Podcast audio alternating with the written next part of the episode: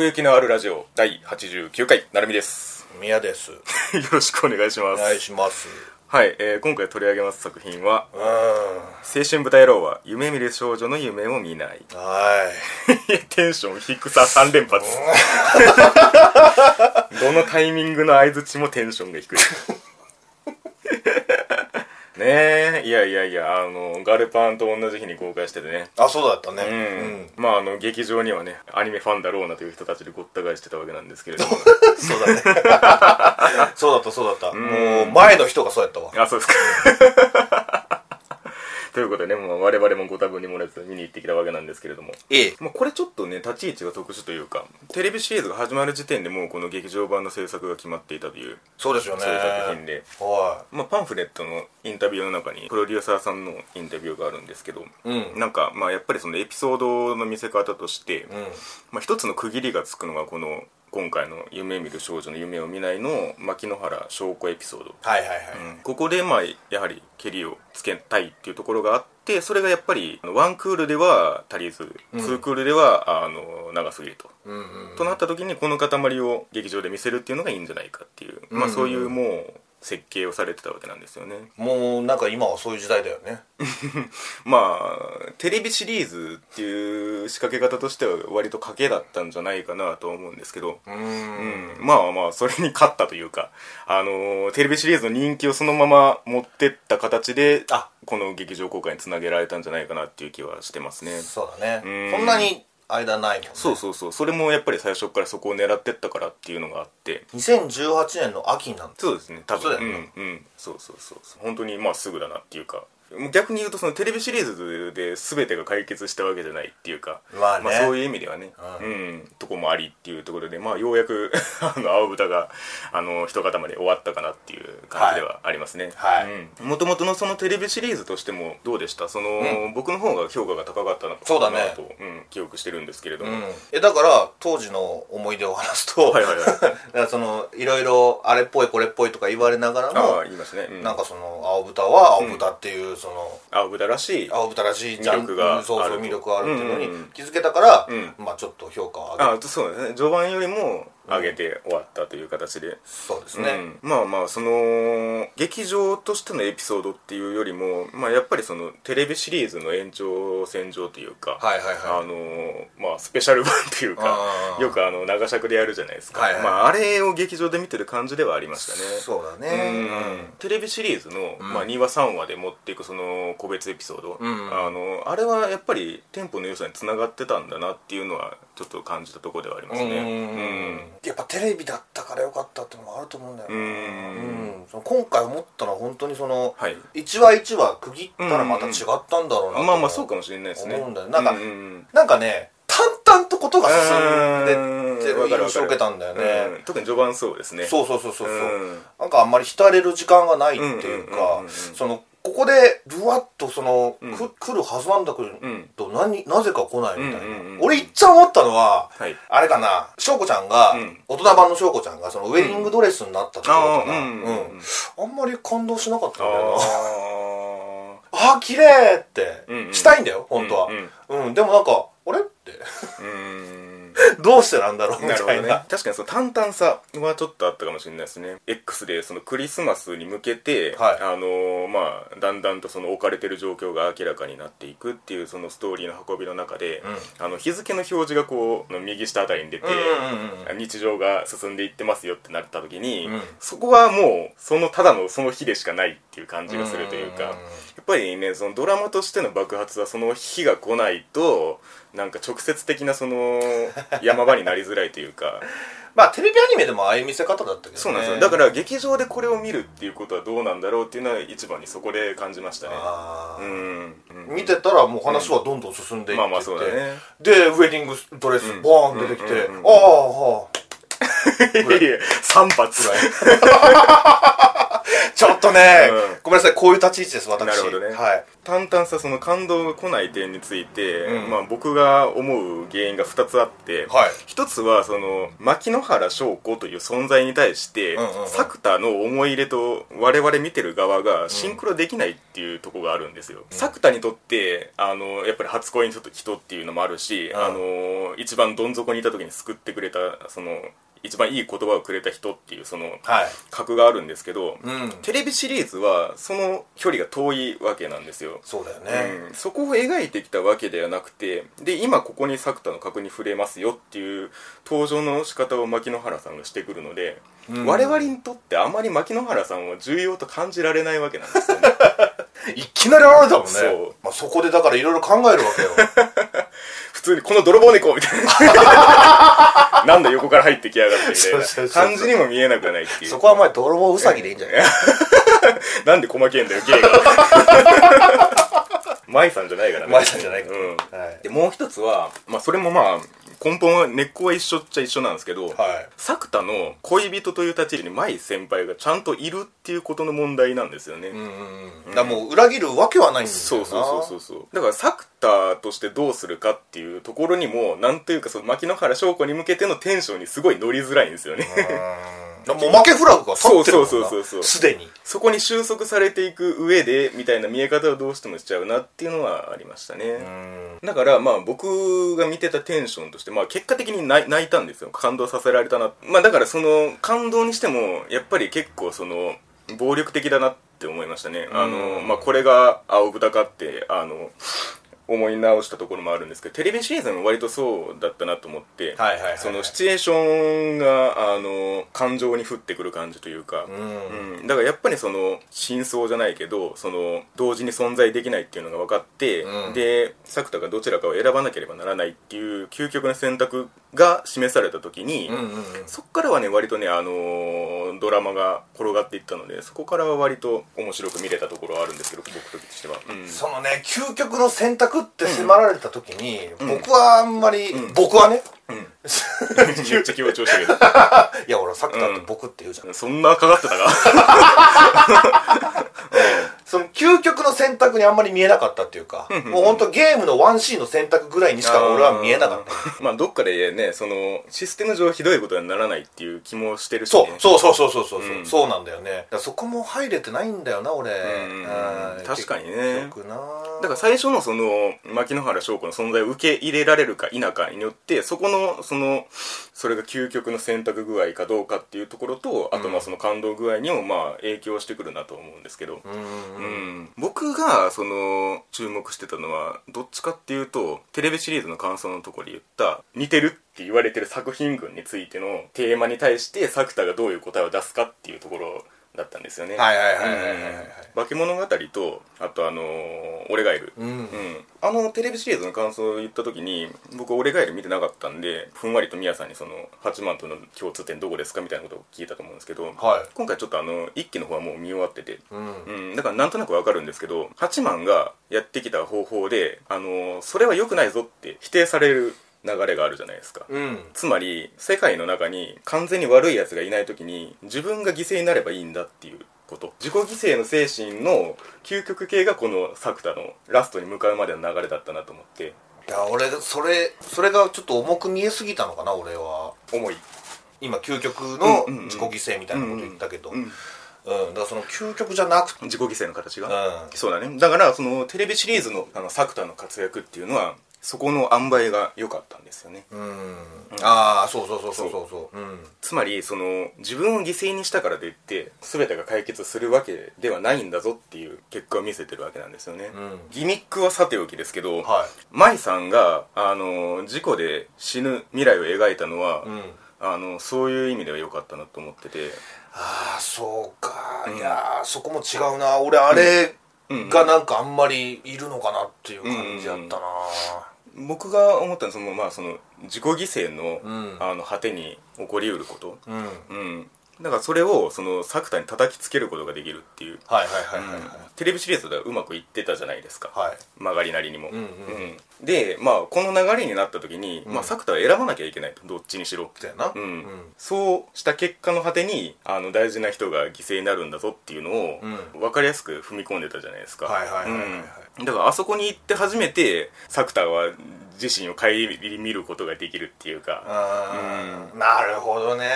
そういう考えに至らなかったなどうなんですか、その作田とのシンクロ具合というか、そのいるいらないの話をすると多分作田の中に入った時にその辛い感情はいらないっていうことだと思うんですけど、うん、そう、まあそれもそうやし、うん、あるいはうつ展開が単純に刺激としていらないってことですそれもあんのかな、うん、いやそもそもそういうなんかあの舞先輩がね亡くなったっていう一連の流れみたいなのを、はいはい、俺は退屈だったね。ああ、うん。舞先輩だから、うんうん、なんかあんまりその来なかったっていうか、うーん、その作田もねちょっとあんまちょっと白濃く見えたしな。うんだからこれは言おうと思ったんだけど、はい、俺あんまり桜島舞さんを好きじゃないんだ、うん、なるほどねはいはいはいはい、だろうなとは思いますね、うんうんうん、そのあのねこのラジオ聞いてくれてる舞先輩推しの方には申し訳ないんですけど、そもそも最初からやっぱりあんまり舞先輩に燃えてなかったもんですから、うんうん、非常によくわかる話ですね。この映画にとって、まあ、その究極の二択っていうのは、つまり牧之原祥子も舞先輩もどっちも大切な存在として映らないと意味がないわけですよ。うん、うん、だからそのどっちもに価値が感じられなかった時にそれはそうだろうなとは思いますね、うん、このね、うんうんうん、俺が言うのもなんだけどね、うんうんうん、いつもキャラこのキャラみたいなこと言っときながらなんでこれで来ないんだみたいなまあまあ確かにね、うん、あまあまあそういうこともあるというサンプルとしてぜひね受け取っていただきたいと思いますけど、そうですねえでもね、あそこ好きだよ、うん、あのー、一番ほとんど最後のシーンだけど、うんうん、作田と 初, 初詣行って、うんうん、あの小銭がちょっと募金してないって言って、うんうん、じゃあお札でいいじゃんポイってやってて、うんうんうんうん、あー前先輩あそこあそこ大好きあの日常に帰ってきた後のコメディ描写です、そうそうそうそう、あー前先輩そこはダメですみたいなそうですね、あそこは好きだけど、まあ、確かにね、その作田と前先輩のそのなんていうカップル感っていうのは結構序盤から、テレビシリーズ序盤から押し出されていくので、うんうんうん、そこにハマるかどうかってね割とでかい気がしますね。そうだよな、つまりメインヒロインが確定してるわけじゃないですか。そうそうそう、うん、その他の可能性がねあんまり示されないから、そういう部分では確かにあるかもしれないですね。だからもうねかなり人気だけど、うん、舞先輩が人気なんだってことやんな、これは。あ、まあそうかもしれないですね。そう考えないとあんまり説明がつかないですね、うん、それは思いますよ。うん、うん、いやーそうか、だから俺はそこに乗れてないんだよな、うん、きっと。だからもうそこにはまれなかった時点でもうなんかメタ的なその物語との距離がすげえ空いてるから、その、うん、結果大丈夫なんだろうっていうのをすごい入ってきてますね、うん、隙間からそうですね、うん、いやあのねその、うん、亡くなったシーンみたいなのいらないみたいなこと言ったけど、うん、見せ方がもうちょっと変わってればよかったかもしれないね、うんうんうん、その普通やったやんか、うんうん、何の演出もなかったじゃない、うんうんうん、ただ淡々にテレビでそういう報道がしてます、お葬式が行われてますみたいな。だから僕の衝撃としては、あ、ちゃんとそこであの舞先輩を一回事故であの終わらせるんだっていう場面の、うんうん、を入れたことと、はいはい、あと作田がちゃんと絶望してること、はいはいはいはい、うん、そもそも聞きたいんだけど、うん、あのラストシーンさ、はいはいはい、あれはあれはどうなったの？結局その翔子、うん、ちゃんは助かってたっぽかったけど、結果助かったってことですね。未来が変わったってことなのあれは。そもそも未来は決まった未来はないっていうことですね。ああ、じゃあもう一つのパラレルワールドを見せてくれたってこと？まあそうとも言えるし、まあ例えばその小学生小学よねん生牧之原祥子が、うん、まあ見た夢の世界だったわけですよ。あ全部はね、はいはいはい、で未来が見えないからないはずの未来を無双したという、まあそういう話なんですけれども。あその中で見えた可能性、うん、作田との出会って、うんまあ、さらにその先を見た後の結果、うん、フィードバックされてきたものは、うん、あの結局その夢の中の出来事なんで、うん、要はなかったことにされてしまうわけなんですけれども、はいはいはい、それがまあなかったことに、つまり牧之原祥子と作田が出会わなかったとして、うんまあ、それぞれはそれぞれに、まあ、それぞれらしく、うん、夢の中の世界と同じような世界にたどり着いたと、うんうんうん、ただその牧之原祥子が見せた夢の中の影響っていうのがかすかに残ってるわけです。ですね、作田の中に。うん、前先輩もあの作田もその残った何かによってちょっとした行動をすると、うん、まあそれは募金することもそうだし、あ、うん、この映画のヒロインの座を射止めたいと思ったっていうこともそうだし、はいはいはいはい、うん、そういう意識の斬新みたいなものが働きかけた結果、心臓のドナーが現れ、うん、まあ助かることもあるだろうっていう、うーん、そういう、まああれは結果論としては助かりましたよっていう話ですね。あ、うん、じゃああの世界は、うん、ラストシーンのあの世界はその過去に翔子ちゃんとは出会ってない、うん、な, ないですよね。完全に別ですね、うん、はいはいはいだからといってみたいな感じですけどいやまあ、うんうん、そのまあなんとなくその思ってたことと近かったから、うん、よかったですこれで合ってんのかなみたいな幸せならそれで OK ですねえ、そうなんですよね、うん、まあだから僕としては、はい、さっきのその自己犠牲の話の延長で言うと、うんうんうん、結局作田は選ばなかったなと思ったんですよね、うんうん、まあそのそういう流れの中でその感動の渦の泣かされる中で思ってたことの一つに、うん、あとは作田が舞さんを選ぶ理由と、うん、そしてその牧之原祥子という存在にケリをつけるためのその気持ちの置きどころ、うんうんうん、これがあればあの物語はちゃんと着地すると思って見てたんですね。はいはい、はい、うん。したらその全てを牧之原祥子が抱え込んで持ってったから、作田なんもしてねーと終わってたところはありますね。作田の自己犠牲の改心をしたわけじゃないじゃないですか。うんうんうんうん、僕はその舞先輩が死ぬっていうその重い事実が、うん、そこに作用する何らかであろうと思ったんですよ。うんうんうんうん、したらそれを全部牧之原翔子が引き受けていったから、うん、あれーと思ってそうだよね。そうそうそうそう。確かになんか、うん、何もしてないって何もしてない。そうそうそうそう。まあ、逆に言うと逆に言うとですよ、自分が犠牲になればっていうそのヒーロー的な立ち位置、うん、何もできないっていうのは思い上がるなよっていうその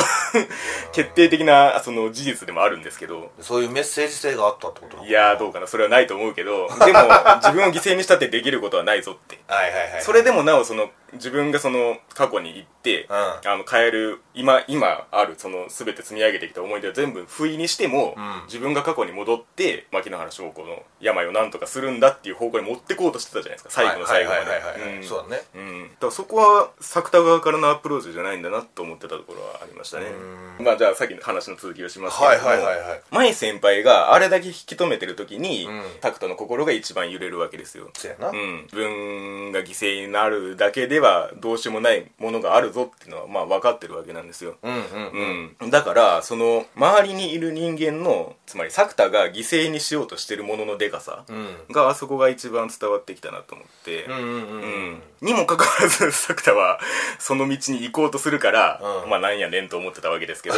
それはちょっと優しすぎだろうみたいなもそうだし、それは解決じゃないだろうってでその命しか見てないみたいなこと、うん、うんよりも多分作田の中での牧之原祥子のデカさ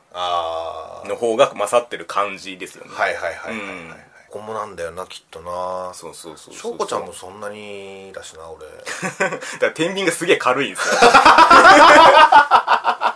ベッドしてるものが軽いのに作田がすげえ悩んでるから、うん、そうだよね。まあその主役、まあ、ヒロインふたりにはまれなかったとして、はい、っていう話をもう一つすると、少なくともテレビシリーズで思いの中に踏み込んできたあのヒロインたちがいるわけですよ、そのふたり以外にも。 そうですね、はいうん、そこがもうちょっと総力戦で絡んできたら面白かったなと思ったんですよ。あ劇場版っていう風になった時にね、まあなくはなかったけどまあちょっと弱いかな。そうだから言ってしまえば作田が自分を犠牲にすることで失うのは前先輩だけではないんですよ、うんうんうん、まあちょこちょこ映画描いてましたけどね、双葉とか。そう双葉が一番でかいかな。双葉はね結構好きだったから、うん、そうだな、双葉がちょっと泣いてるところで俺ちょっとグッときたけど。そうですよね、うんうん、例えば今まで積み上げてきたもの、まあ、妹でもいいです、楓でもいいし、うんうん、双葉でもいいし、うんそういったものの積み重ねがその作田を止めるのであれば、うん、つまりそこの総量と牧之原祥子っていうものを天秤にかけるのであれば、うんうんうん、ドラマとしては良かったかなと思うんですけど、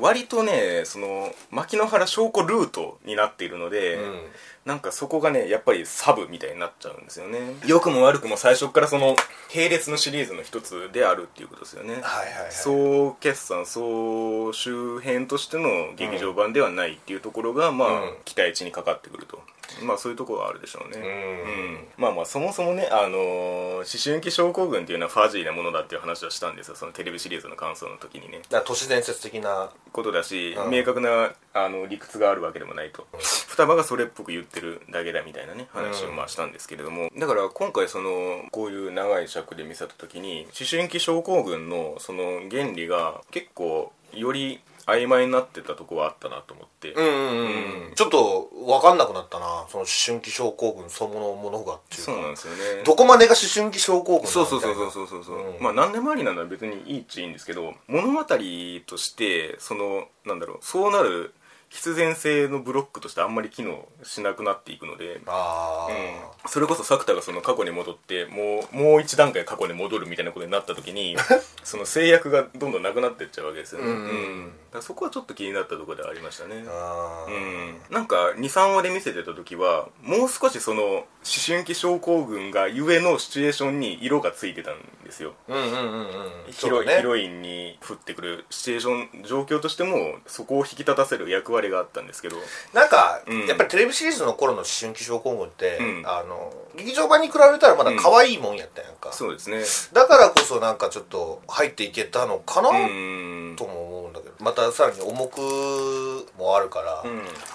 状況としても思春期症候群が発生した後がもうそのテレビシリーズにもうずっと起こってたこととしてあるから、うんうんうん、今新たにこういう状況が発生しましたよっていう感じでもないしね牧野原さんずっといたしみたいな。まあそうな、うん、そうですね、うんうん、ちょっと僕は不満が残る作品でしたね、うん、まあ、僕もややその肯定よりも否定側の立場にいたのでよりそっちに乗っかっちゃいましたけどあ、本当、うん、宮さんのこれを絶賛する未来はあんまり見えなかったあ、見た時に、うん、まあだから今こうやってよかったのは、まあ、その原因が分かってよかったね、うんうん、カウンセリングそうそうそうそうそう、うん、その辺をちょっと解いてほしかった、あ、うん、何故そうなったのかっていう、そうそうそうそう紐を解いてほしかったんだよ超紐理論じゃないけど猿でも分かるか知らねえけどね、だから我々は割とね双葉推しなところありましたから。そうだねその辺はね、うん、あったかもしれないですね。だって双葉の存在が作田の行動に影響したことってあんまないんですよね。うんそうだね。あんだけ必死にすがりついてたのに、うん、結果行かなくてよかったっていうのが、うん、双葉が隣にいるだけみたいなお前と思ってちょっとね、うん、うん、都合のいい時だけどうなってんだって聞きに来やがってみたいな都合のいい女かよっつってな、うん、なんかね教えてほしいよ、逆にその舞先輩のそのいいところをいやいやなくはねえだろうよいやそれもね、うん、なんかあんま出てこないんだよな。 あ, そうあそこなんだっていう感じになると思うぐらい。はいはいはい、うん、どうなんですかね。いや舞先輩ってしたいよ、うん、俺だってあ、うんうん、もっと双葉みたいな会話をしてほしいかな。あ、分からんでもないね。そんなそんな専門用語とか出なくても分かるよ分かるよ、うん、立場が難しいですよね、うん、まあその引いてみるっていうところもあると思うんですけど、うん、割とその予想の範疇のことしか言わないっていうのはあるかもしれないですねうん、そうかもね。舞先輩はこういう立ち位置のこういう性格のキャラ、キャラクターだから、うん、こういう時にこういう怒り方をするみたいなね、うんうんうん、ああそうね、うんうんうん、包丁持って歩くとか舞先輩だったらその包丁は手放さないんだろうな、うん、みたいなそこなんかなかもしれないね、うん、いろんなもん見すぎたんかなちょっとし、まあそういう記号性が強い作品でもあるかもしれないですね、うん、その点だから双葉はね割と特殊っちゃ特殊なんですよね、立ち位置が。うん、うん、世界の解明者でもありますし、うん、その作田との距離感としてもその恋愛じゃないっていうか。そうだよね、うんうん、だから好きだよだからこそ惹かれたのかもしれないですね。うん、まあそうだよな、えーうん、というわけで我々がなぜ双葉に惹かれたのかを解明したところで特にこの映画の核心とは関係なくそろそろ締めようかと思いますけれども、ちょっとごめんなさいね、えー、今回はもう言い残したことはありませんか。まあでも作田はイケメンだったよ。うんうんうん、うんそうだね、今までその、うん、女性キャラクターについてワンワン言ったけど、うんうんうんうん、作田は良かった。そうですね、うんうん、あの中心にいるべき男だよ。そうですね、うん、だから作田が牧野原祥子が夢を見ようが見まいが、うんうんうんうん、作田は作田でそう行動してきたからこそ最後の未来でも当たり前のように隣に舞先輩がいると、だから何度まあ繰り返そうがまあ作田はそうしたんだろうなっていうのが分かる話でもあるんですよね、うんうん、それがまあ優しさの根源でもあるし、うんうん、変わらないものでもあるんですけれども、説得力があったよねだからね、そうそうそう、うんうん、作田の行動言葉だったりも、そうそうそうそう、うん、ぼそっとほらひねくれたこと言うじゃない、そうですね、ああいうところとかもさ、うんうんうんうん、あれは好きだよやっぱりまあそれもね、あの青豚としての味ですよね、そうそうそうそう、うん、ね、豚野郎だからねちょっと俺は舞先輩の豚野郎にはなれないかな下僕みたいな言い方してきてでしたね、はいはい、というわけで奥行きのあるラジオだいはちじゅうきゅうかい、えー、青春豚野郎は夢見る少女の夢を見ないの話でございました。豚野郎ありがとうございました。ごめんなさい。